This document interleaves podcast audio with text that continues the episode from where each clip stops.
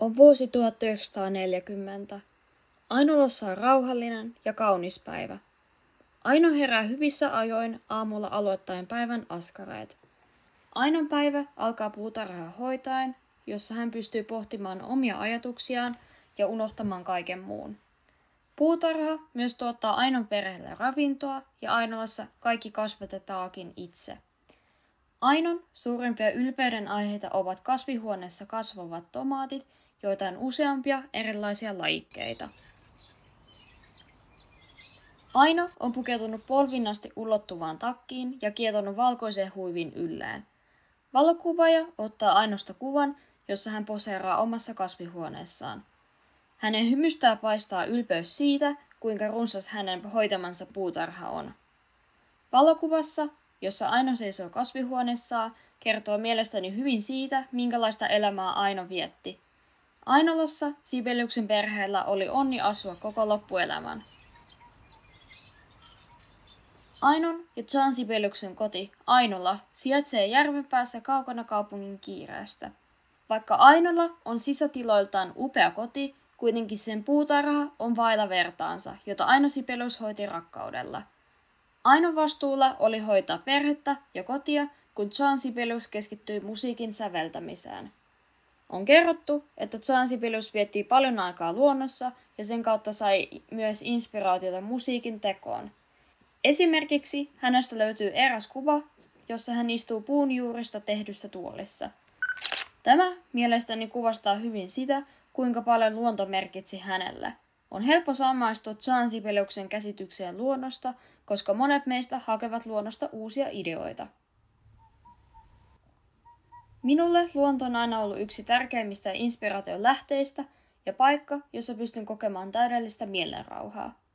Harrastan itse valokuvaamista ja luonnon aiheiden kuvaaminen on tärkeä osa valokuvaajani identiteettiä. Luontokuvaus on muuttanut käsitystäni luonnosta ja olen oppinut arvostamaan luontoa valokuvaamisen kautta uudella tavalla. Kuvien avulla olen pystynyt kertomaan eri tavalla ympäröivää maailmaa. Valokuvaamalla esimerkiksi luontoa voi saada katsojen kiinnittämään huomioon pieniin yksityiskohtiin erilaisilla kuvakulmilla. Luonto tarjoaa keinon irrottautua hetkeksi kiireellisestä elämästä. Luontoa voisi mielestäni sanoa rauhan paikaksi, jossa ihmisen mieli lepää. Jos tarkastelee Ainolassa vietettyä elämää, niin kuvista on saatu tietää paljon sen ajan historiasta sekä siitä, miten Sibeliuksen perhe eli. Tutkiessani tarkemmin Sibeliusten elämää Ainolassa, huomasin, kuinka Aino Sibeliuksesta löytyy useita kuvia, jossa hän touhua puutarhassa. Kuvista huokui hyvin sellainen tunnelma, joka kuvastaa sitä, kuinka Aino rakasti olla luonnon ja puutarhansa lähellä. Erityisesti yksi kuva jäi mieleeni, joka on otettu vuonna 1940. Tässä kyseisessä kuvassa aina poimii maasta vihanneksia ja kuvasta huomaa, kuinka tämä lähes 70-vuotiaan teräsnaisen fyysinen kunto on edelleen huippuluokkaa. Syy, miksi halusin nostaa valokuvauksen osaksi Ainolaa käsittelevää podcastia, on se seikka, että kuvien avulla voidaan tutkia ja analysoida erilaisia asioita ja aikakausia – Ainolasta otetut kuvat kertovat esimerkiksi siitä, kuinka omavarainen paikka Ainola oli. On kuitenkin tärkeää huomioida se, että siihen aikaan Suomessa moni koki köyhyyttä ja sen vuoksi oli hyvin tavanomaista, että suurin osa ravinnosta kasvatettiin itse. Tietyissä asioissa Sipeliuksen perhe oli kuitenkin aikansa edellä, kuten esimerkiksi siinä, että Ainolassa oli yksi Suomen ensimmäisiä kasvihuoneita, joka mahdollisti sen, että erilaisia kasvilajikkeita oli mahdollista kasvattaa myöhään syksyllä. Ainolasta otettujen kuvien avulla olisi mielestäni mahdollista lisätä ihmisten tietoisuutta sen ajan omavaraisuudesta ja siitä, kuinka pienillä teoilla ihminen voi lisätä ekologisuutta.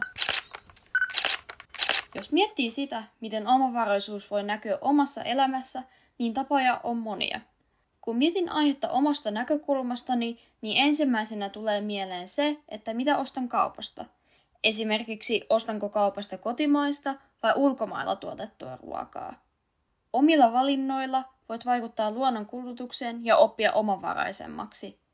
Itse olen esimerkiksi oppinut äidiltä korjaamaan omia vaatteita, joka on ekologinen ja luonnon kulutusta vähentävä ratkaisu. Lisäksi minulla on myös kotona pieni kasvimaa, jossa kesällä kasvatan erilaisia vihanneksia, kuten tomaatteja ja kesäkurpitsaa. Usein kerään myös perheenne kanssa lähimetsästä mustikoita ja syksyisin sieniä. Yllätyin siitä, kuinka pienillä teoilla voi kasvattaa omavaraisuutta. On totta, että nykyään on hankala elää täysin omavaraisesti, mutta jos ihminen alkaa muuttamaan omaa suhdetta ympäristöön, niin pienillä muutoksilla voi saada aikaan muutoksia suuremmassa mittakaavassa. Keino, jolla muutosta voitaisiin mielestäni saada aikaiseksi, on juuri valokuvat. Kuvat voivat olla konkreettinen esimerkki siitä, miten ihminen voi muuttaa omaa suhdetta ekologisuuteen ja omavaraisuuteen. Haluankin tuoda tähän loppuun mielestäni aiheeseen sopivan valokuvan, jonka olen ottanut viime syksynä. Kuvassani on koirani Bono, joka kuvaushetkellä tutkii kiinnostuneena lähimetsästä löytyviä kantarelleja. Syy, miksi halusin nostaa juuri tämän kyseisen kuvan esille, on se, että kuva mielestäni kuvastaa hyvin yksinkertaisesti sitä, miten arkielämässä omavaraisuus voi näkyä. Omavaraisuus on laaja-alainen käsite, mutta esimerkkien kautta aihetta voidaan oppia ymmärtämään paremmin. Ainolassa vietetystä elämästä voidaan ottaa paljon mallia, koska siellä omavaraisuus kuuluu jokapäiväiseen elämään. Pohdittavaksi jääkin kuulijalle, miten Ainolassa vietettyä elämäntapaa voisi tuoda enemmän esille nykyyhteiskunnassa. Vähentäisikö tämän kaltainen ekologinen elämäntapa ihmisten ylikulutusta? Millä keinoilla ihmisten omavaraisuutta voitaisiin kasvattaa sekä miten omavaraisuus voisi näkyä tulevaisuudessa?